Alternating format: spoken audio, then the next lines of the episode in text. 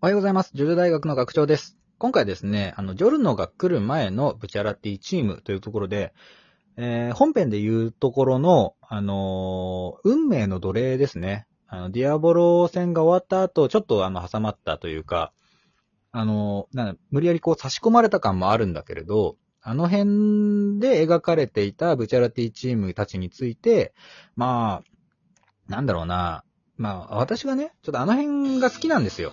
単純に。だから、あのー、それについて、もたしのとちょっと話そうかなと。まあ、久々にちょっとご部の、えー、ブチャラティチームについての話を、えー、させていただこうと思います。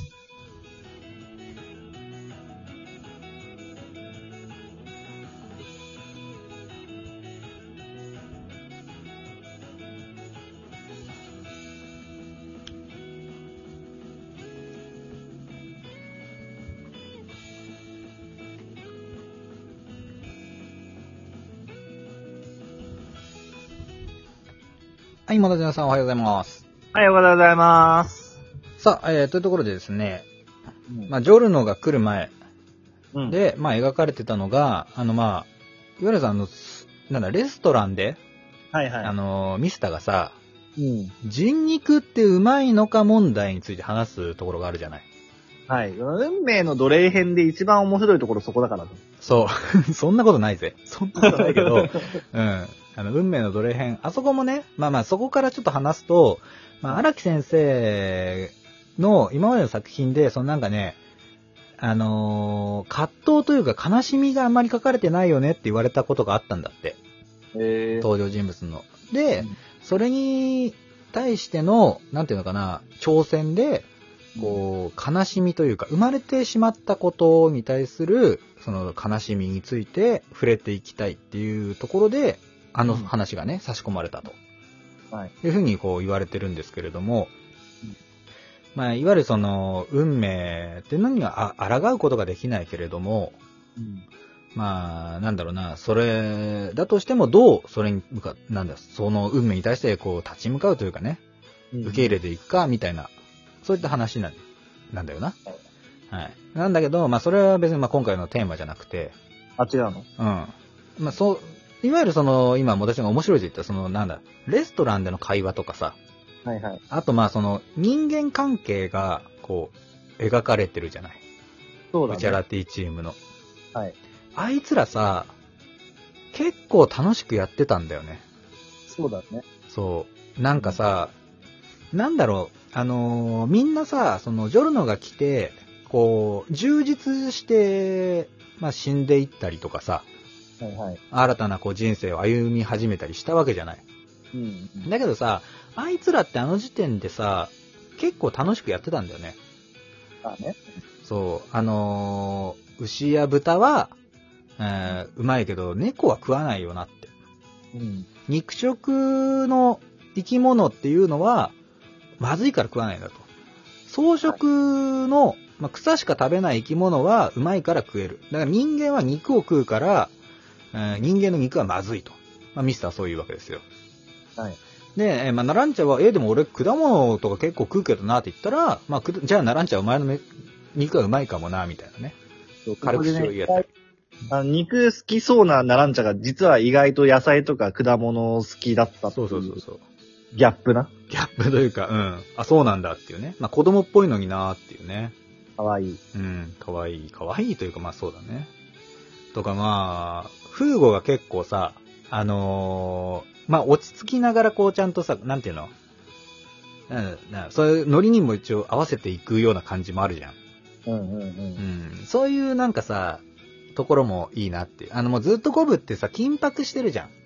うん、基本的に。なんだけど、うん、そういう事件が起こらないその日常みたいなところでは、うん、みんなそれぞれをさ、こう尊重し合ってさ、まあ楽しくやってたんだろうな、みたいな。うん、その、アバキオとかもさ、おいもうやめろよ、飯の最中に、みたいなね。はいはい。いうぐらいでさ。で、ブチャラティは、その、割と、こう、生真面目に、こう、仕事をしてて。うん、うん。あの、ちょっと待てとか、ああの、お客が来たとかさ。はい。まあ、やったわけだ。だけど、その実、みんな本当はいろいろ後ろぐらいものを抱えてたんだよ、みたいなね。あ、だからね、あれ、あれがね、あれがね、あの、なんかね、その、なんだろう、ジョジョご部のキャラの二次創作をさせるね、原動力にもなってると思うわ。うん。そうなのよ。そう。それが言いたかった。そう。あ、そうなんだ。そう。あ、あの雰囲気がいいんだよね、まずね。そう。ご部であんなにそのストーリー中緊迫した中で、まあ敵や味方だって戦いだ、命をかけた勝負だってやってたんだけど、うん、みんな実はそれ、以前には日常パートがあって、日常でこんな会話していたんだっていうのが、想像してもいいんだ。俺たち想像していいんだっていうのをね、そうもらえたんだよな。そうなのよ。あのー、みんな、うわ、な、すごいほっとしたんだよね。うん。あのー、ガチガチじゃな、なくて、って、あのー、楽しい、みんながそう、笑顔でいるっていう、その空間をこう思い描いていいんだっていうのがそこではっきりしたわけよ。だから逆にだからそのあの、まあ、逆じゃないんだけど、うん、暗殺チームにも同じようなことがあったんだっていうのでね。な、うん、そうっていうのが見えたのよね。うん、熱いよな。あの暗殺チームにすら、うん、こういうのほほんとした日常パートがあったんだって考えたらそれ想像したくなるもん。そういうことですよ。二次創作したくなるわな、それ。なるんだよ。うん。だし、そう、こっちがね、その、嬉しくなるんだよね。その、もう死んでしまったようなね、うん、あの、激闘の中でね、散っていった者たちが、ちょっとね、うん、こう、楽しそうにしてたっていうのを想像するだけでさ、なんかこう、救われるんだよね、うん、こっちが。うん。だから、そういう意味でも、あのパートがすごい好きで。はい。まあ、ぜひね、ちょっと、まあ、ジョジョ大学でこう忘れないうちに取り上げたかったわけだ。俺は。あ、なるほど。あ、じゃあ、なんで、本当に今回は眠れる奴隷の話とか、うん、じゃなくて、その、地上パートのワイワイしてるところの話をしたかった。そうそうそうそう。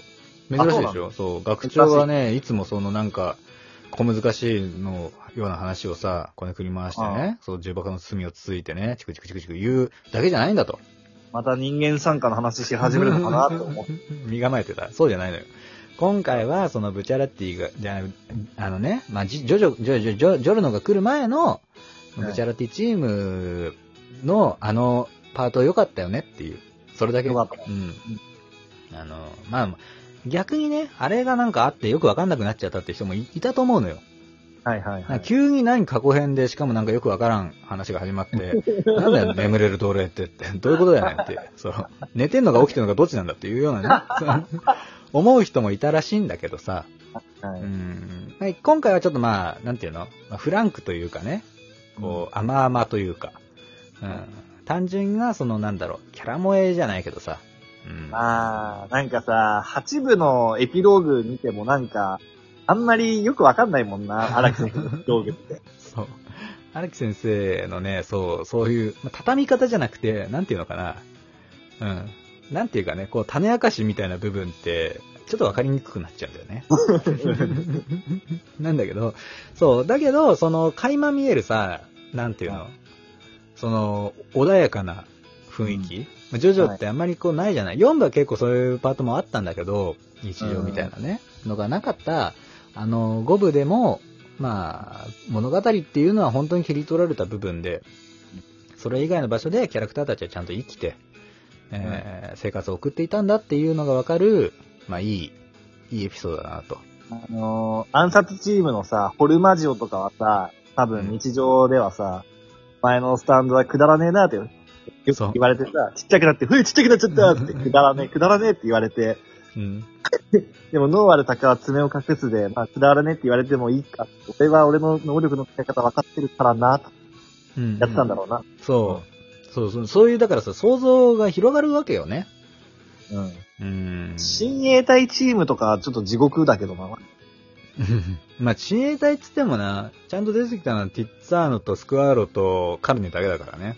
カルネと、チョコラータとセッコは、一緒には普段いないんだろうな、でも。うん。あいつらはもう更迭されてるから、どっかにね、閉じ込められてるから、基本的には。ハンニバルだもんな。やばすぎるから、そう。今回やばすぎるから解き放ったって言ってるぐらいだからね。うん。うん、基本的には監視下に置かれてるだけですから。はい、っていうような、うん、状況だけど、きっとだから描かれてないキャラクターたち。まあそれがこう、スピンオフにもね、うん、まあ生かされてくるんだろうな。その余白っていうかさ。遊びの部分なんだろうなっていうのが、そう特にそのご部では想像しやすくなった部分だったと、うんうんうん、いう話でした。まあ、どうですかね、あの、聞いてる皆さんも、ここの話、まあ好きですとかね、いや、あんま好きじゃないですみたいなのもあると思うんだけれど、うん、ぜひね、その感想というか、うん、そういうところを教えてもらいたいな。うん、暗殺チームもね、なんかいろいろ想像できるのはね、やっぱりね、こうリゾットが、うん、なんだかボスにさ、あの、お前も死んでいった仲間にこれで顔向けできるだろうみたいな言われたりとかさ、うんうんそのソルベとジェラートが死んだ時にみんなでこう、はーってしてる場面。そうそうそう。うんうん、そういうちょっとしたところからなんか普段仲間で一緒にいたんだなっていうのが垣間見えるとこだよね。そうなんだよね。メローネとギアッチョのさ、電話シーンとか。うん。あと、そのブチャラティがね、こう、一人ぼっちのやつ、自信満々のやつと、一人ぼっちのやつみたいな言い方した時にさ、うん、その一人ぼっちっていうのがなんかすごいかわいそうに見えるのとかね。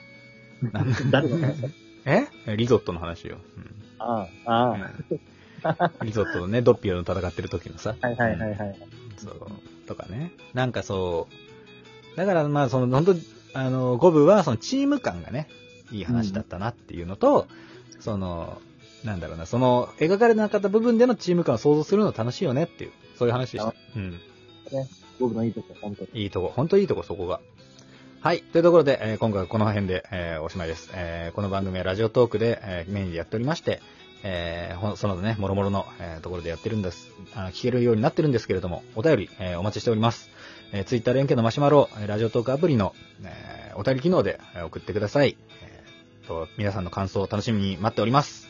はい、では、えー、また明日お会いいたしましょう。アリーベ・デルチさよならだー数学の授業が必修になった。